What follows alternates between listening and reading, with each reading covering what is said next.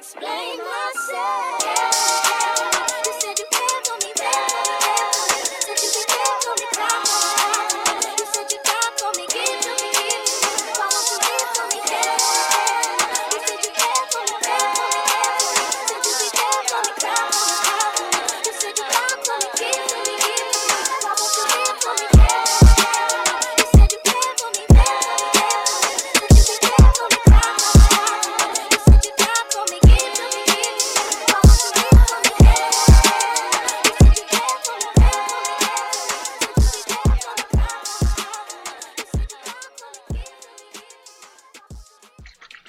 World's Greatest Leaders, welcome to a new episode, and today I have the honor to speak to one of the Army's most phenomenal leaders in the past couple years.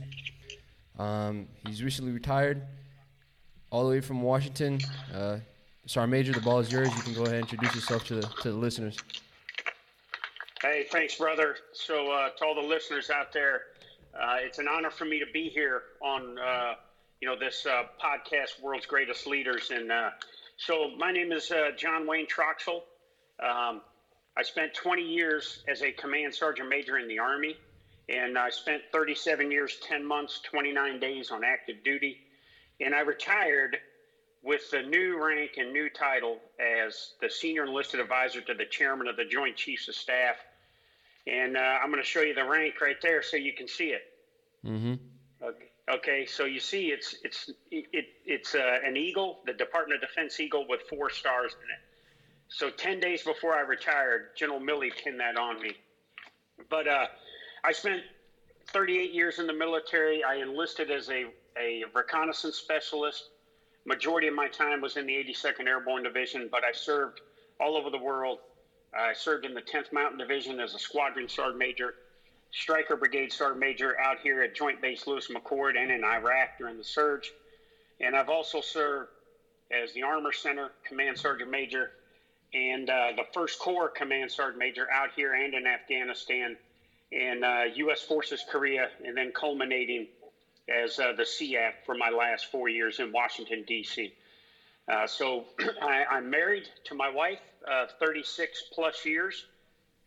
I've got 3 kids and 4 grandkids, and what I do today is I own my own consulting company, and I'm consulting for 7 different organizations. I also serve on 3 boards, and I just continue to want to assist our military members, their families, veterans, our wounded, ill, and injured, and Gold Star families. Mm-hmm.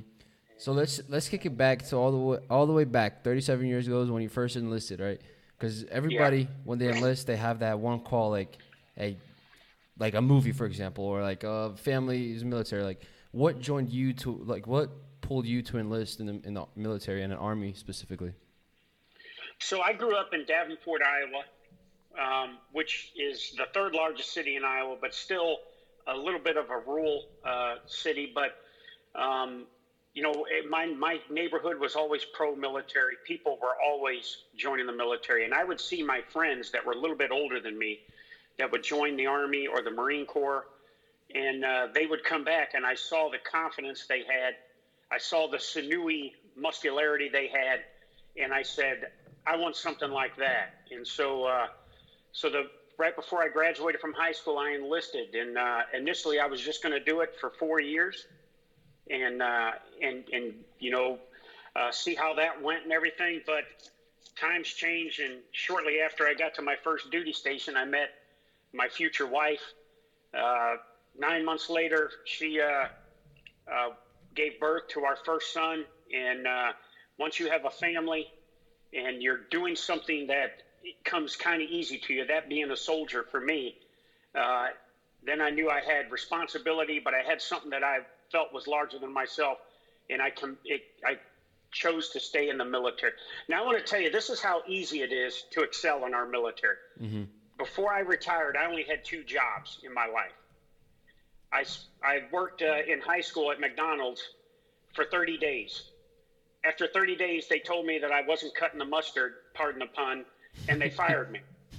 And the military kept me 38 years, man. Tell me it ain't hard to excel in the military, you know?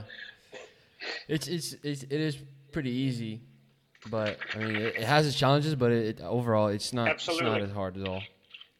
Yeah, yeah. So you're famous for the whole e-tool thing, right?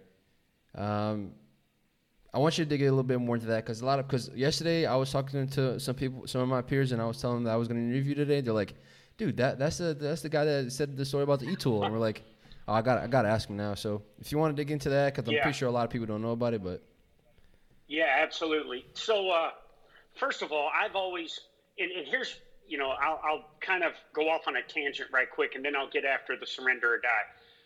But when you're a leader in the United States military, and you're someone that sets an example, and you provide inspiration, purpose, motivation, direction, and you set an example by what you do every day and your technical and tactical proficiency, pretty soon, you gain a level of respect from subordinates, peers, and superiors. And at some point, you potentially could have a platform that you speak for many as a leader in the military. And so you have to use that platform to get after the challenges that we may have in our military. And so as the SEAC, I saw this as my job, one, to gain the pulse of the force for the chairman of the Joint Chiefs of Staff and the Secretary of Defense, and to build synergy amongst myself, the service senior enlisted, like the Sergeant Major of the Army, the Marine Corps, and all those other guys, but also to be a platform for the challenges that are going on in our military. And I will tell you that after the first year I was in the SEAC position, I started noticing in Washington, D.C., how we were trying to dumb down the threats to our nation. And what I mean by that, and I'm not going to get political on here at all, but there are some people in Washington, D.C. that will look at something like ISIS or Al-Qaeda or any of these terrorist organizations that have a history of attacking and killing Americans, that all of a sudden, if we could find ways like giving them jobs, which the majority of foreign terrorist fighters in Syria, Iraq, and Afghanistan are not there because of poverty. They're there because of radical ideology. And I started seeing that we weren't focusing so much on the threat and potentially the men and women that we had serving in Syria, Iraq, Afghanistan, Somalia, Yemen, and Libya, and places like that were in combat every day, that we were losing the focus of what they were getting after. And so to the surrender or die thing, so it was a couple years ago, and I went into Raqqa, Syria. And this is my story, brother, and I'm sticking to it. I showed up in Raqqa, Syria, and 4 days later, ISIS surrendered Raqqa, okay? So every time I go to a bar, that's my story. No, seriously, though, so I go into Raqqa, Syria with some of our most elite special operators. And, you know, I'm not going to, you know, talk about who they are right now because I think we all know they serve in silence and everything. Yep. But I was in a on top of a roof in Raqqa, Syria, and I'm with some of our most elite warfighters, and we were dropping bombs on ISIS in there. We had mortar fire going on them, attack aviation, delivering Hellfire missiles on them.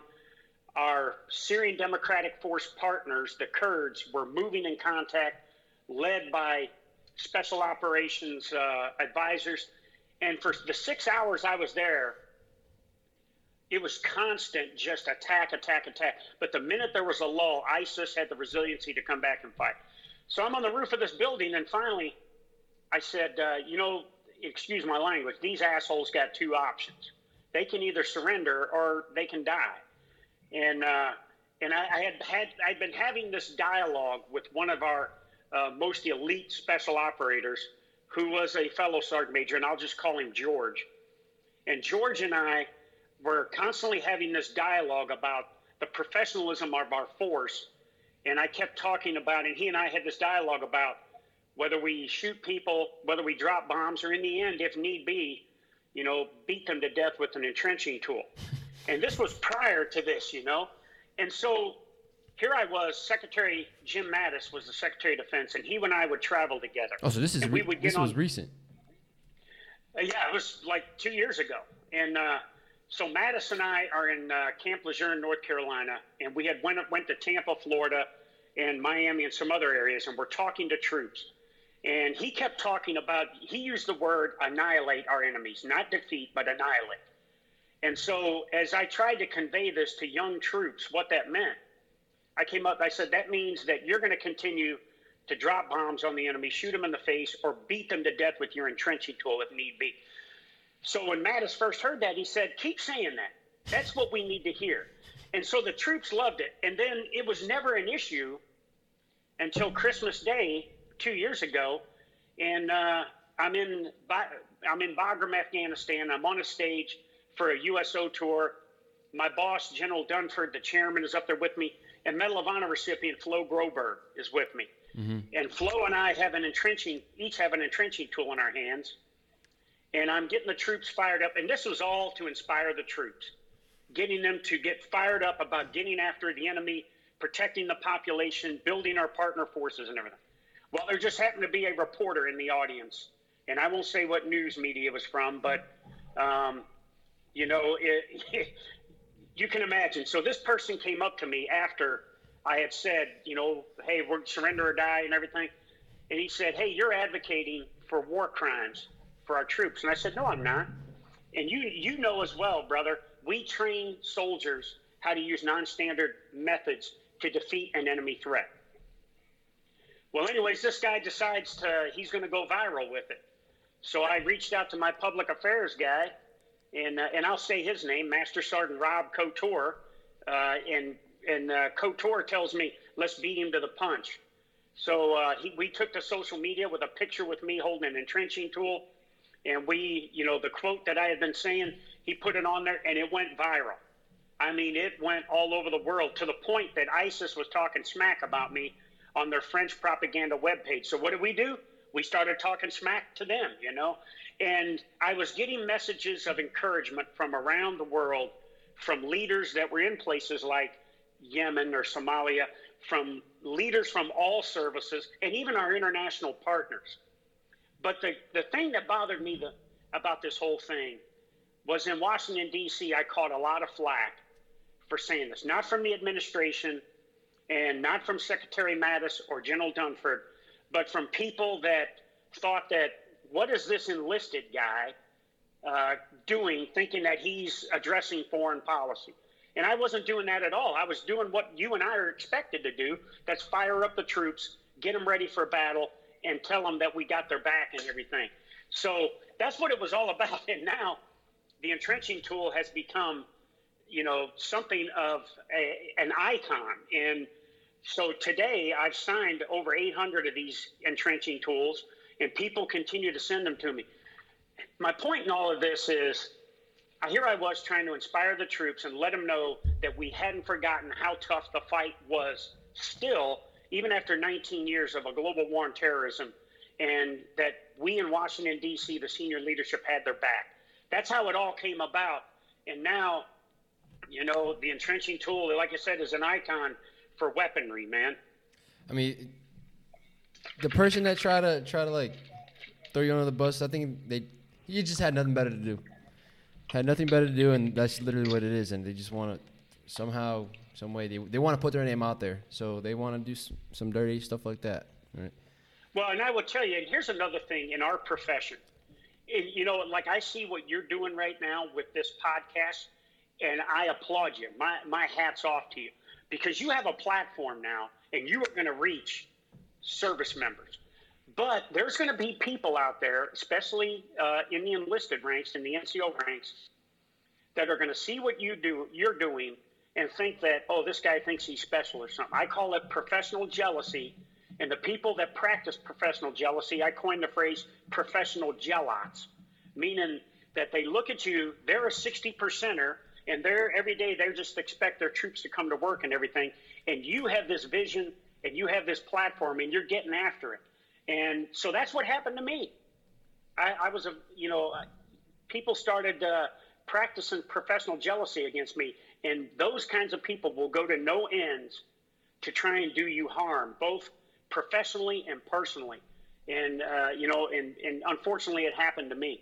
I think it's because they, one, they have nothing better to do, and two, like, yeah, they kind of like don't have the balls to do to like put themselves out there.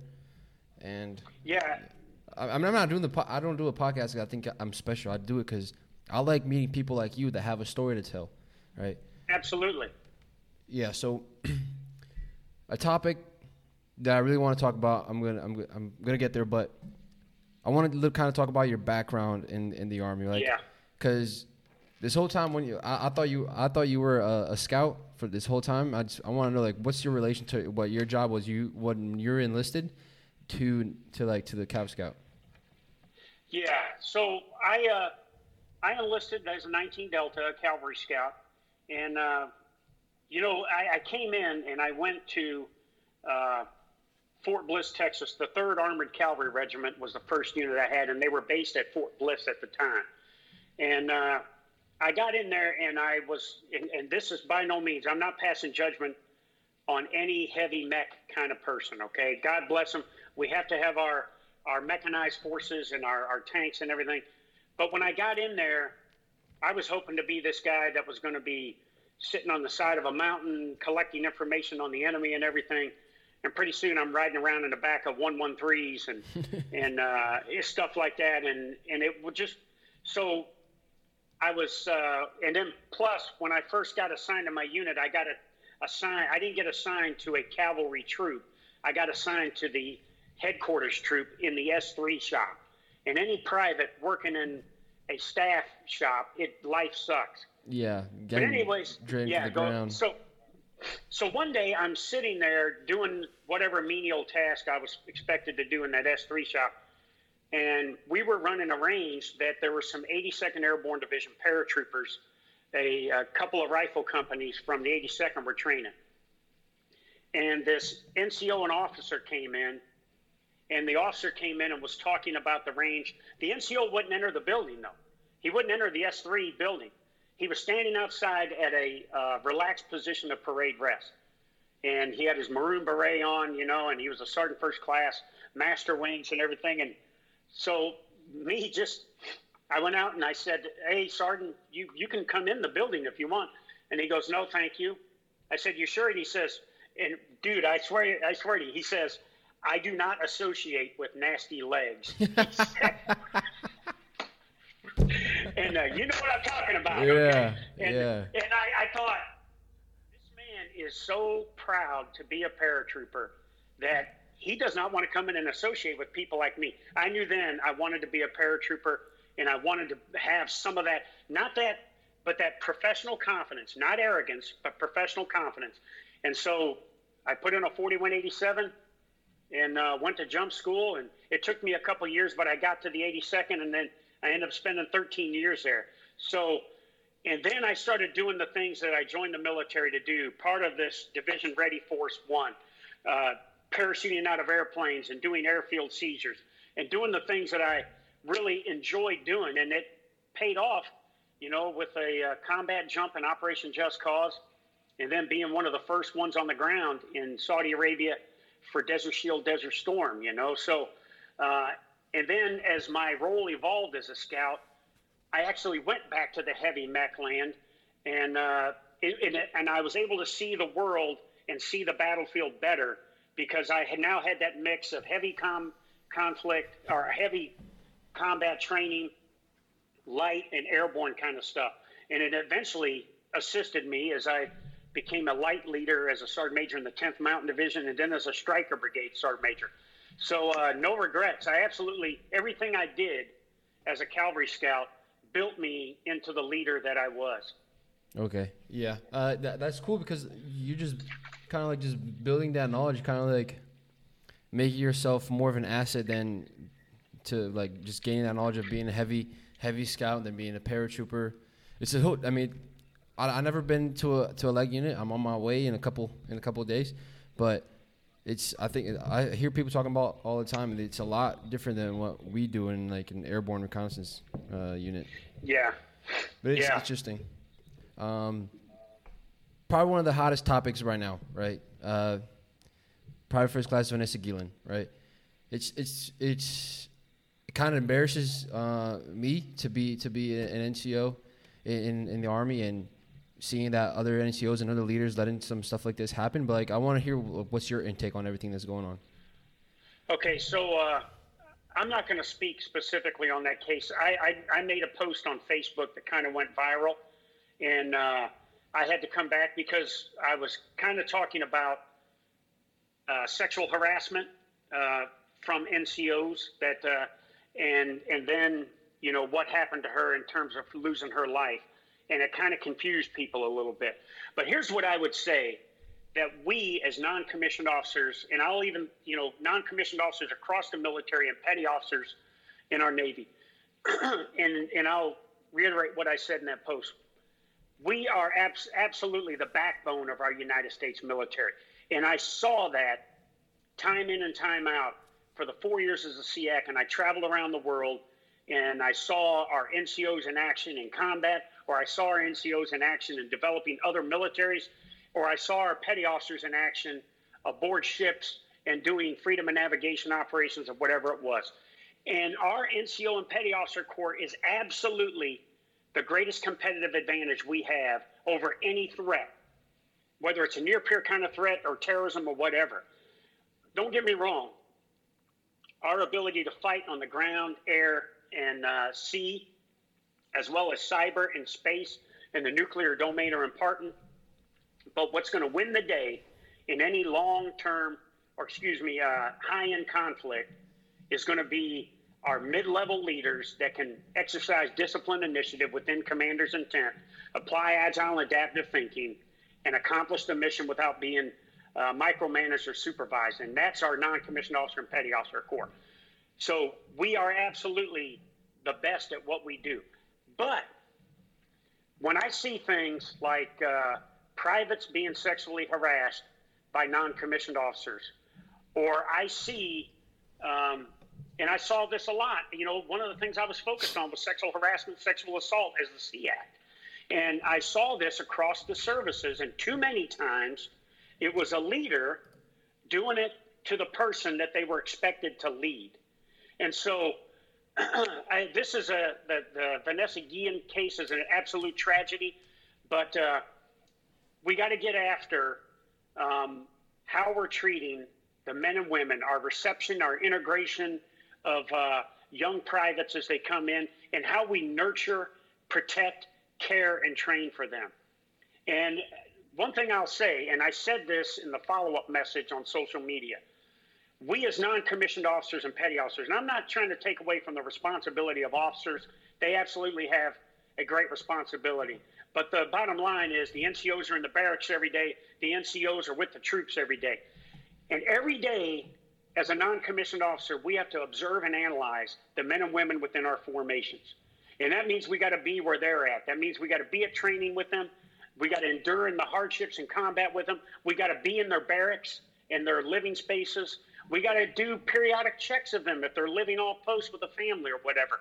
But the bottom line is, if we're not observing or analyzing, then there is potential that things could happen that will cause a young trooper to either be sexually harassed or assaulted, or worse yet, end up in something happening where they end up losing their lives. I think the more we focus as a collective group of NCOs and petty officers on doing that, observing and analyzing and being involved every day, we will be able to get after and make a dent into the sexual harassment and sexual assault that is happening across our military. Yeah, it is a tragedy. You spoke it the best. I have like no comments on it, but I do think that she was failed. Like her leadership definitely did her wrong, and it's absolutely unacceptable. And it kind of sucks to see something like that happen, because civilians, when they see that stuff, when they see a soldier, the first thing they think is professionalism, leadership, fitness, and then now all this stuff comes out and it gives a bad picture to everybody else. Now, they see a soldier, they're going to see sexual harasser or stuff like that. It kind of sucks. And you know what you won't hear about? Let me go back to Raqqa, Syria, 2 years ago in 2018 when the surrender or die thing happened. Nobody will talk about, and what they can't talk about, the person in charge of that operation to defeat the geographical caliphate of ISIS on the ground. The person in charge wasn't a general, wasn't a colonel, wasn't even an officer. It was a sergeant major that was leading the fight there. His commander was about an hour back at another base preparing for future operations. And so when I got on the ground, of course, this guy has no rank on or anything. He doesn't, but I knew he was an NCO because he was dropping plenty of F-bombs, all right? And I was like, yeah, you don't see too many West Pointers doing shit like that. And so, and I thought to myself, and then who was his counterpart on the ground? It was a female Kurdish brigadier general that was leading the Syrian Democratic Forces. So you've got an enlisted man from the United States military partnering with a female Kurdish brigadier general, unknown of in the Middle East, and you know that. You know, these two together, and I thought to myself, this is what it's all about right here in terms of the United States military assisting these other forces and getting after it. So not one news outlet will tell you that there was an enlisted guy leading the fight for the fall of Raqqa. But that's why we're our greatest competitive advantage right there. And you just said it. What gets the press? When something bad happens, you know? It always... 99 great things could go on, but if one bad thing goes on, the one bad thing gets all the press. Yeah. Well, let's move on from that. But yeah. What do you think from your time as a SEAC? What do you think was the most rewarding part of being in that position? And if you want to go a little bit more in depth of what do you do as a SEAC? Yeah.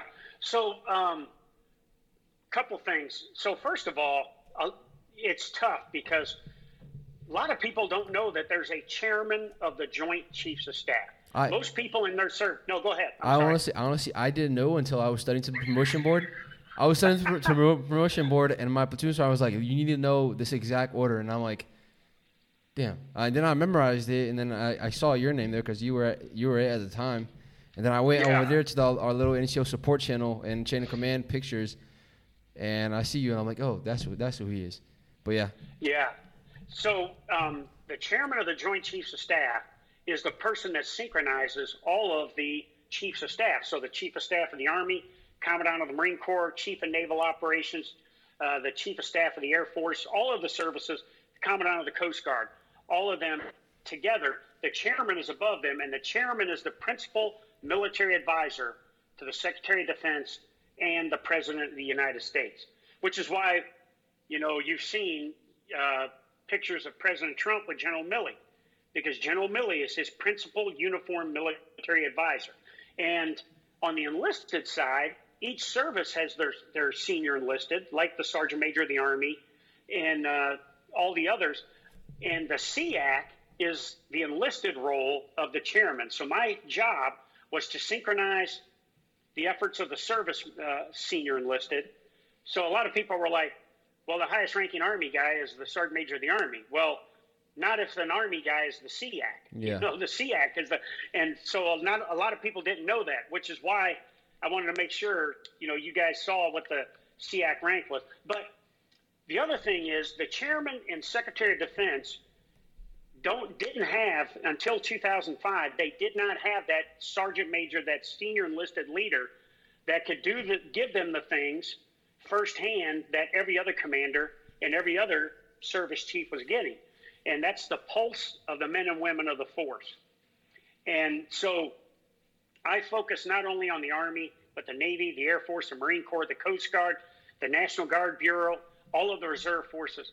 So think of this. If I told you you could have a job for 4 years, the key thing I need you to do is travel around the world, visit the troops, deliver the message from the chairman and Secretary of Defense, deliver the national military and national defense strategy and what it means to them at the tactical level, and then gain feedback from the troops. I mean, that's a pretty good gig, you know, when you can go anywhere in the world you want that has U.S. troops, and you can go visit them. And, you know, so I've been on submarines. I've been on aircraft carriers. I've done F-16 flights. I've you know, I don't know why, but the Marines always want me to do PT with them, you know. But but the bottom line is I spent 4 years, 280 days out of the year, traveling around the world to gain that pulse of the force for the chairman, the SecDef, but also for members of Congress, for the National Security Council, and the administration. And I used to use a hashtag on social media called the best job I ever had. And it absolutely was, because Secretary Mattis wanted to know what's going on in Somalia. Guess what? John Wayne Troxell gets on a plane and heads to Somalia to find out what's going on. That's not there to circumvent any chain of command. But as Secretary Mattis used to call me, hey, you're my 10,000-mile screwdriver. If I need to adjust something, I send you there and we make an adjustment, you know? So my main purpose was traveling around the world, but building synchronization between the service senior enlisted and the combatant command senior enlisted. There's 11 combatant commands that are the warfighting commands for the United States military around the world. And I used to call them the top 20, the senior 20 enlisted leaders in the DOD. And then if called to, I would testify before Congress. I would meet with administration members, or I would meet with members of the National Security Council.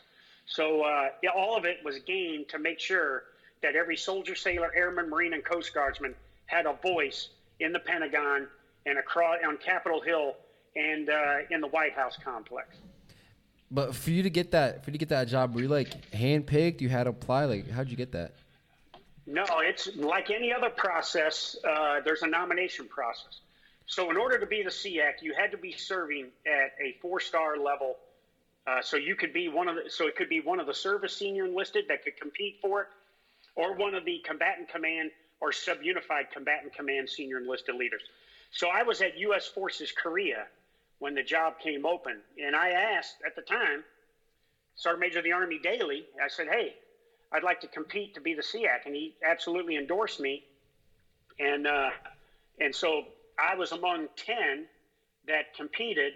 I was one of 3 that was interviewed, and thankfully and gratefully, General Dunford, Marine Corps General Dunford, selected me on 15 November 2015 as the SEAC. So you had to be operating at a 4-star level and either be a senior enlisted leader or in a joint command. Mm-hmm. Because when you become the SEAC, even if you're wearing an Army uniform, you're not the Sergeant Major of the Army. You are the senior enlisted leader that's over all the services. So you had to be comfortable. For me, I've spoken to 5,000 sailors on an aircraft carrier. You know, theaters full of airmen or Marines or whatever, and been on Coast Guard cutters talking to Coastie. So you have to be able to speak this joint language to be the SEAC, even though you wear one service's uniform. And how are you addressed? Because in the Army, you'd be addressed as a Sergeant Major. How do they address you, as Sergeant Major or SEAC? No, SEAC.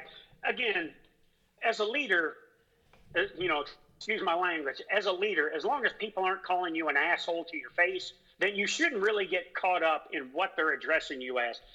You know, the Air Force would call me sir because, they do that with their enlisted ranks. And, the Army, don't call me sir, I work for a living, yep, or something like that.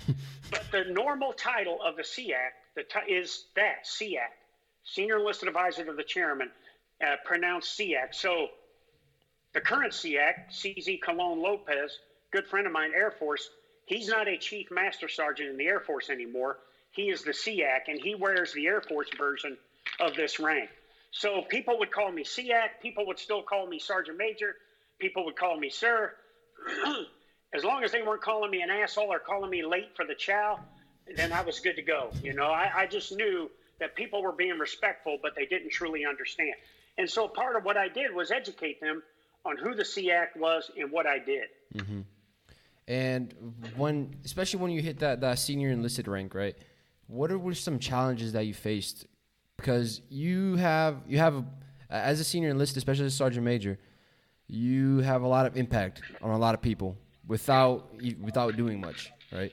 Yeah. What are some challenges that you faced with there? Because decisions that you make can affect like the life of other soldiers, or in your case, the rest of the Army. Well, as a leader, you always have to be cognizant of what's coming out of your mouth. And if you're feeling strongly about something and it's legal, moral, and ethical, and it's something that you as a leader, in your experience, know that there needs to be something said about it, then you can't be afraid to have the intestinal fortitude to say something, but more importantly, how you say it. There's got to be some tact involved in when you say it.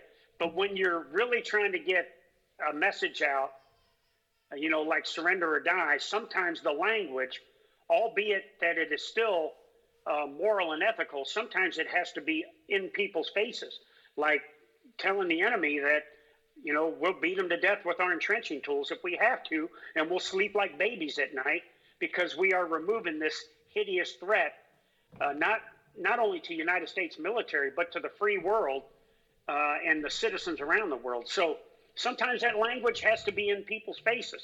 But the number one thing that I've had to fight as an enlisted leader is, and even as the SEAC, when I came into the Pentagon, I immediately saw that there were people that thought that my job was to make sure police call was done in the Pentagon grounds, or, you know, that I should be doing a Trooper of the Month board or something as the most strategic enlisted leader.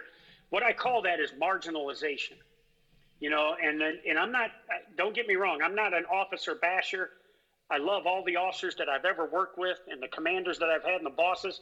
But sometimes officers think that our job is police call and making sure the troops are getting to first formation and things like that, when in reality, we are much more than that. So fighting that marginalization that can come with being a senior enlisted leader, and I refuse to let anybody put me into a box that took away from what I was there to do. And so sometimes I would speak up about that in harsh language that was bordering on insubordination. But the bottom line is, as an enlisted leader, sometimes you've got to say things that people won't want to hear to make sure that people realize that you are a battlefield enabler to any commander out there. So that's the one thing. The other thing I will tell you along the same lines, that it's not what I've had to endure, but what I've seen out there is senior enlisted that practice self-marginalization, meaning they don't want responsibility, they don't want accountability, so they will find some kind of niche, like checking records for promotion boards or checking NCOER. Don't get me wrong, that's important, and that's part of what we do as NCOs and petty officers, but the bottom line is, if a command is going this way, and the commander is leading them this way, and the senior enlisted leader, the sergeant major, thinks, well, I think this is the way we ought to go. The entire organization is going to go this way. He's going to go that way. And he has self-marginalized himself or herself, and chances are he's going to be irrelevant to what's going on in the command and to the troops in the command. So the number one thing I've had to deal with is marginalization. And my number one piece of advice to enlisted leaders is, don't be marginalized, but worse yet, don't self-marginalize. Mm-hmm. And you mentioned on a subject that I wanted to talk about is the whole officer and NCO relationship, right? It's important because if we can't meet their intent and they're not helping us out, meet their intent, it kind of goes wrong. But what's your take on the whole officer and NCO relationship and how you think it should be going? It's an absolutely imperative to our lethality and readiness and preparedness of our force.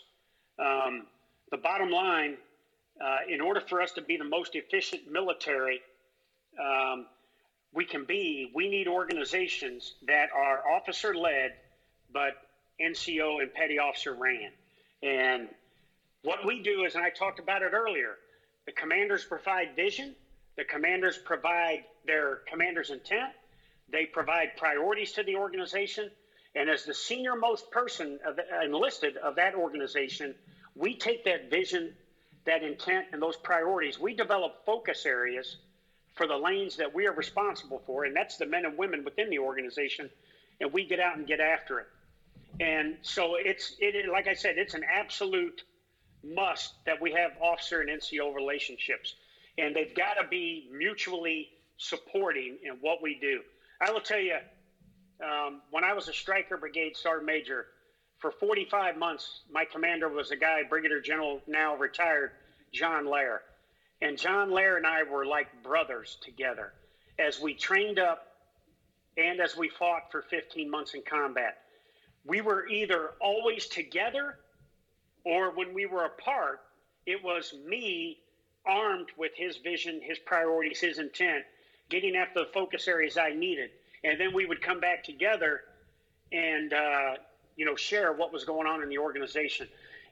And I will tell you, that was probably the best officer-NCO relationship I had until 45 months working for Marine General Joe Dunford as the chairman. But as I said before, it's an imperative. And the bottom line is the officers command, the officers have the authority. We get responsibility from those officers to get out and get after what their focus and their priorities are. And we can never confuse what our role is as enlisted with what officers is. And two, never try to be officers. That's not what we are, okay? We're going to educate our NCOs that we can be better advisors, whether through military or civilian education, to officers, but we are not there to replace them.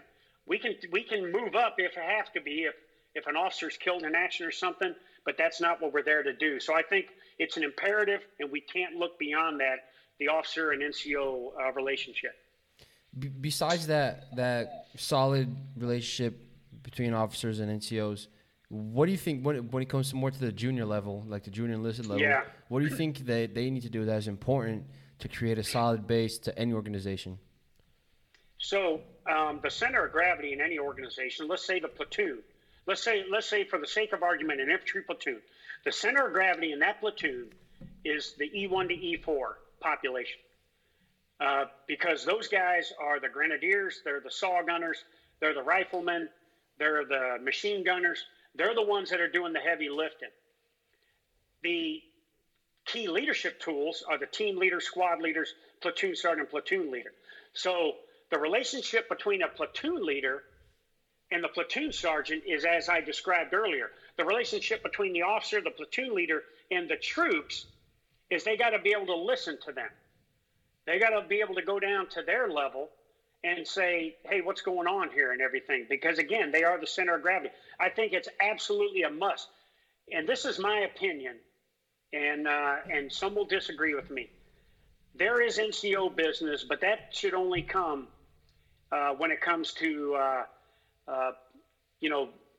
tasks that are troops are normally doing, whether that's, the barracks, maintenance, or whatever is like that. If it has to do with the lethality and readiness or of the organization, it has to be leader business. And the officer of that organization has to be involved. The bottom line, the officer provides the vision and the direction that the organization is going to go, whether it's at the lowest levels to the highest levels.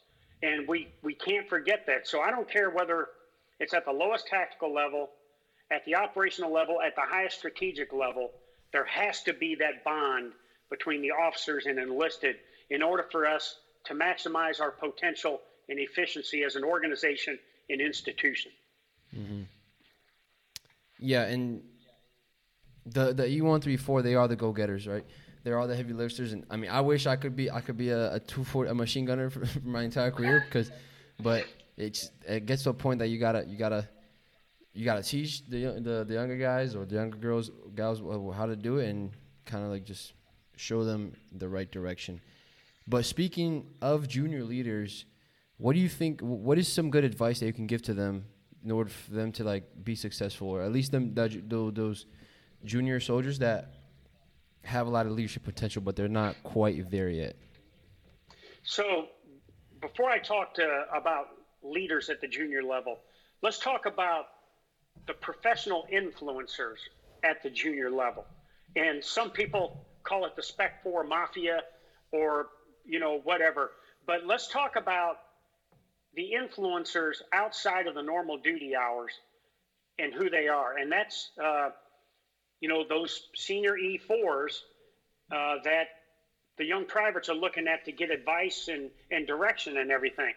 And too many times we discount these professional influencers. So the bottom line, if there's a professional influencer out there that's an E4 or someone like that, not necessarily in the NCO support channel, you've got a responsibility to make sure that young privates are understanding everything about the organization and not filling them full of barracks lawyer BS that you're kind of directing them and helping them. The minute you pin on NCO stripes, I don't care if you're a corporal, you're a sergeant, or whatever, life as you know it is over. You know, you are no longer one of the guys or gals that's running with the team on Friday nights out, you know, playing beer bottle hockey or whatever people do on the weekend, you know. And that your smiling tells me you can identify with that as a young troop, brother. So, yep. But you now have responsibility to lead, to motivate, to provide purpose, to provide direction. And we cannot take that for granted. I hear it all the time from people, oh, he's just a young sergeant. We don't want to give him responsibility. Then what the hell did you make him a sergeant for? Exactly. You know, I mean, we empower non-commissioned officers. Our NCO creed applies to every corporal up to the C Act, you know. And if we are going to put a premium on what the NCO creed is on a corporal or a sergeant, then why are we making them these NCO ranks? My point is this. Whenever I go anywhere or have went anywhere as the SEAC or as a command sergeant major or whatever it was, if I saw a sergeant or a corporal on the ground, I immediately identified them as a leader and said, tell me what's going on in your organization. Tell me what you're doing today and how you're leading and everything. And if they kind of gave me the loser salute, then I knew they weren't empowered. And I knew that they were being marginalized, back to that marginalization thing. So my point is this, our NCOs have been trained, they've been educated, and they've been certified through an NCO board process or whatever, so we can trust them. And if we trust them, then we can empower them. But the bottom line is if we don't trust them, then we can't empower them. And if we don't trust them, why do we make them NCOs to begin with? So my message at the lowest level is you have a responsibility for every man or woman within your span of control. And they aren't your buddies, they are your troops. And Mom and Dad America expects a Sergeant E5 or a corporal to nurture, protect, train, and develop their young man or woman, just like the same expectation is for the SEAC. And so my message to the young NCOs is never take what your responsibilities are lightly, and take charge. You're expected to be in charge. Take charge. Mm-hmm. And how important? Because when I first found out who was a SEAC, and I went to the board and I saw the picture, I noticed I was like, damn, he has a lot of ribbons. He's a master rated jump master, and all that stuff is first impressions, right? Without me knowing you as a person, I can really tell that you're a squared away person just because of what you look like in uniform. What are some things, like, do you think that first impressions matter when it comes to being a leader and stuff like that? Absolutely. I absolutely think first impressions are important. But here's, you know, all the stuff, all that fruit salad that we wear on our uniforms and those combat and special skill badges, they are a reflection of what we've done. They are not a reflection of what we're doing. And so the worst thing that can happen to a leader is they get lost in their own museum. And, you know, when I see folks, you know, and I'll just say it, I see somebody that's wearing a Ranger tab and they look like they're grossly overweight. A Ranger tab says that at one point you had the physical, mental, and emotional and technical and tactical attributes to graduate from one of these most hardest leadership schools we have. But now that you're wearing a Ranger tab and you look like you weigh 300 pounds, you're lost in your museum, and you are probably irrelevant. First impressions have to be about, as a leader, how much do you care? How much inspiration and charisma are you providing? And are you backing up all of those things that are on your uniform?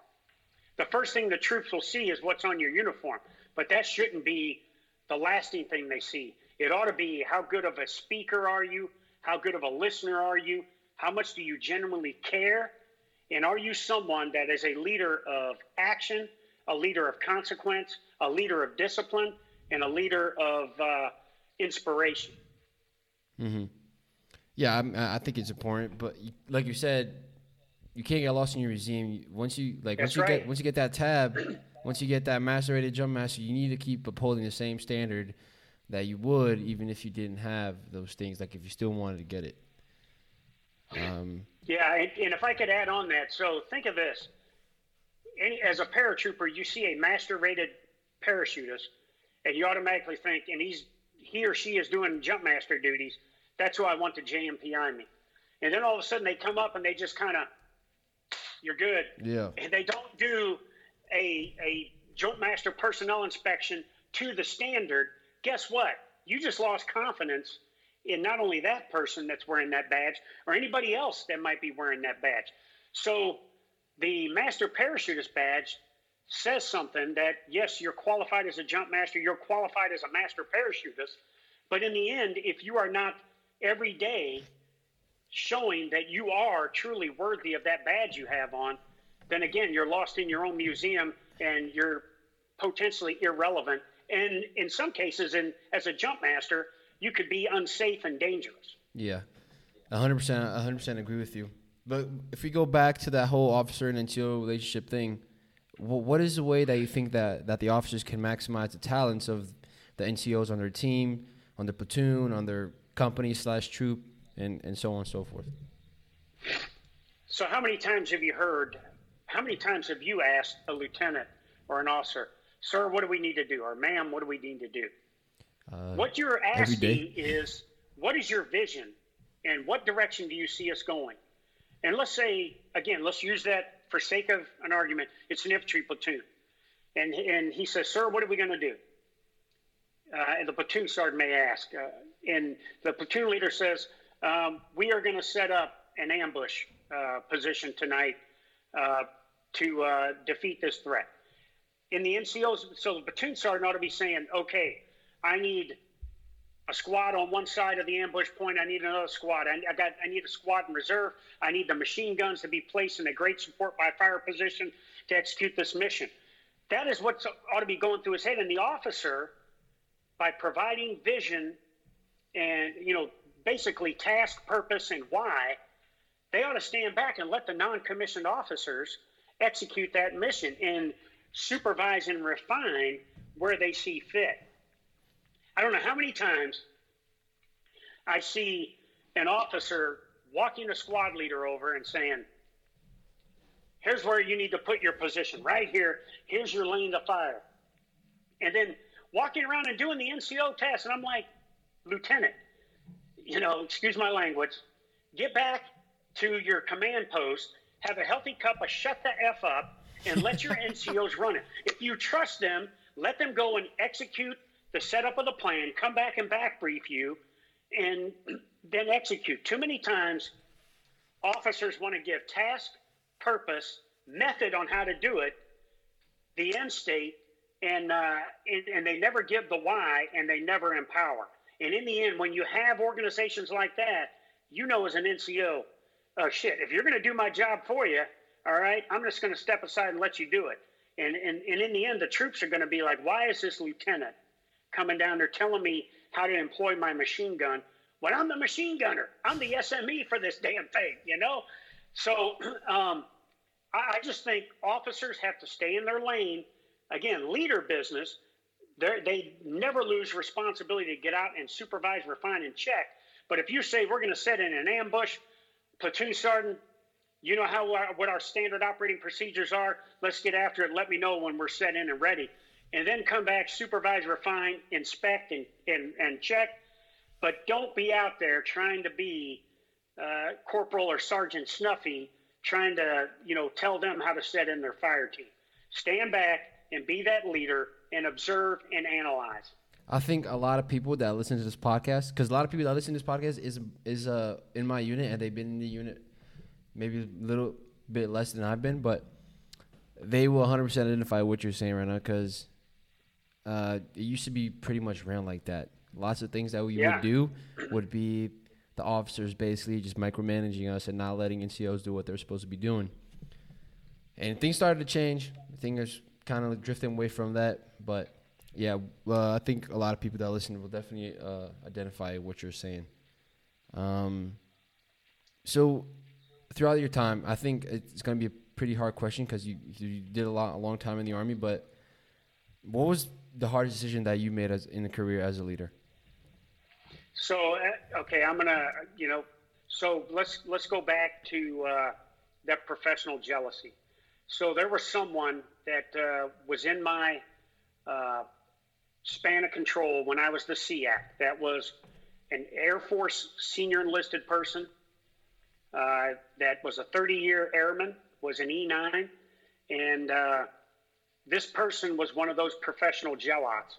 And again, he was a marginal performer, and I was trying to, build this person to be a peak performer. And when you have a marginal performer and you're trying to provide them guidance and direction to become a better leader, they get defensive.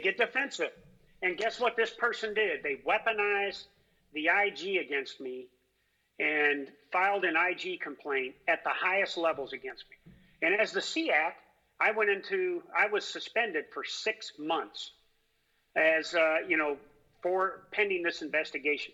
So I sat in a small office. I could not talk to my staff.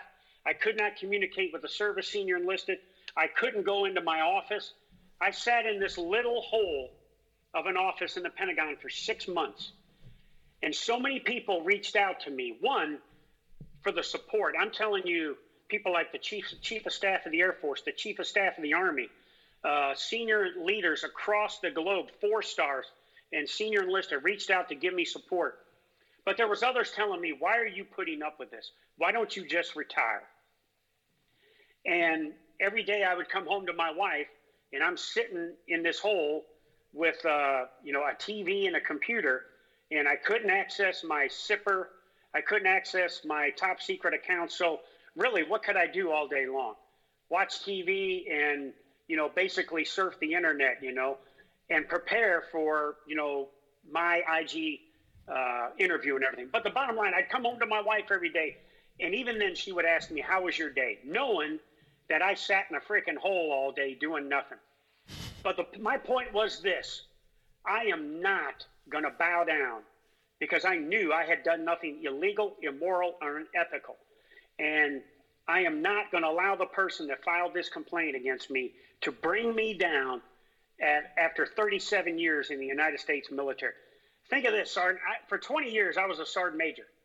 20 years, and I didn't change my leadership style from when I was a battalion-level Sergeant Major to when I was the SEAC.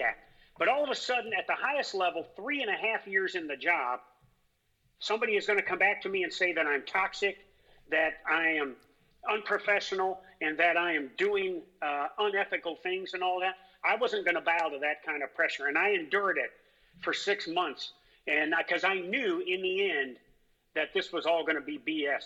This guy leveled 36 complaints against me. Every time I dropped an F-bomb, he added that in the complaint. And in the end, when the investigation came out, General Dunford reinstated me, and I was able to finish the last year as the SEAC with honor and dignity. So my point was, for that 6 months, it really tried my professional, being a professional stoic, in the face of all this BS going on to me, keeping that professional demeanor and professional face, and also that I was not going to tap out and just retire and walk on. I was not going to go out that way. So my message to you and all of our other NCOs and petty officers out there: continue to do you, as long as what you're doing is legal, moral, and ethical, and continue to do things with a vision, like your podcast right now. You're not doing this for you. This is your platform to talk to troops, to get troops involved, and to spread messages, and then talk to people like me, But there will be people that will be jealous of what you're doing, or across our NCO and petty officers rank. If you're trying to strive for excellence and go after 90%, the 60%ers will try to come at you and bring you back down to where they're at. Stay the course, keep doing you, and keep being that inspiration for the men and women of our military that need it from our non-commissioned officer and petty officer corps. Mm-hmm. And we're coming up to our last question It's been an amazing episode. I learned a lot, but the last question is, what is your key to success, right? Like, what do you, throughout your 37 years in the military, what would you wake up and tell yourself every day that helped you succeed through that day and accomplish everything that you accomplished throughout your career? I got to be better today than I was yesterday. And at no time as a leader in the United States military can you rest on your laurels. Because as we spoke about earlier, when you rest on your laurels, chances are you're going to end up lost in your own museum, and you're going to be irrelevant. And if you're irrelevant, officers are going to marginalize you, okay? Every day you got to look to grow physically, mentally, emotionally, technically, and tactically as a leader. Every day, look to learn and grow and be better than you were yesterday.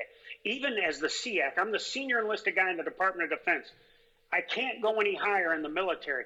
But every day, if I wasn't looking to grow and develop, then it was a travesty to the troops down below. And it was almost hypocritical to NCOs like you if I tell you, learn and grow and get better every day, and I'm not doing it myself. So the key to my success and the key to success of any leader is be humble enough and have the humility to learn and grow. And sometimes that learning and growth comes from people that you outrank. And you got to be humble enough to say, I'm going to learn from this subordinate here. So to the leaders out there, learn, grow, and get better every day so that you continue to be relevant and you continue to be part of that greatest competitive advantage our United States military has. And that's our trained, trusted, and empowered non-commissioned officer and petty officer corps. All right. Well, yeah, that was the last question. I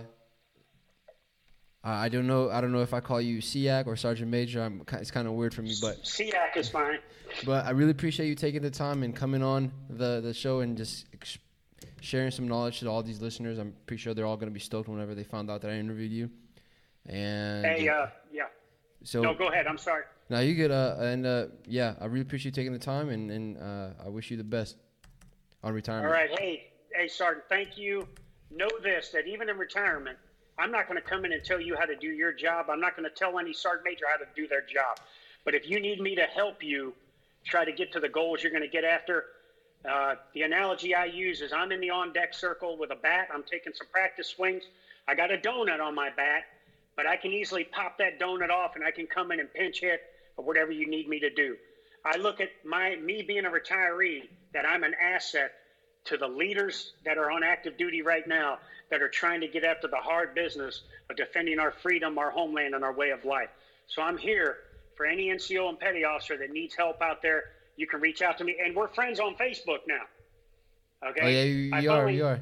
Yeah, so any help you need, brother, just reach out to me. And thank you for your leadership, and thank you for what you do every day to take care of citizens like me. God bless you, brother. I appreciate it.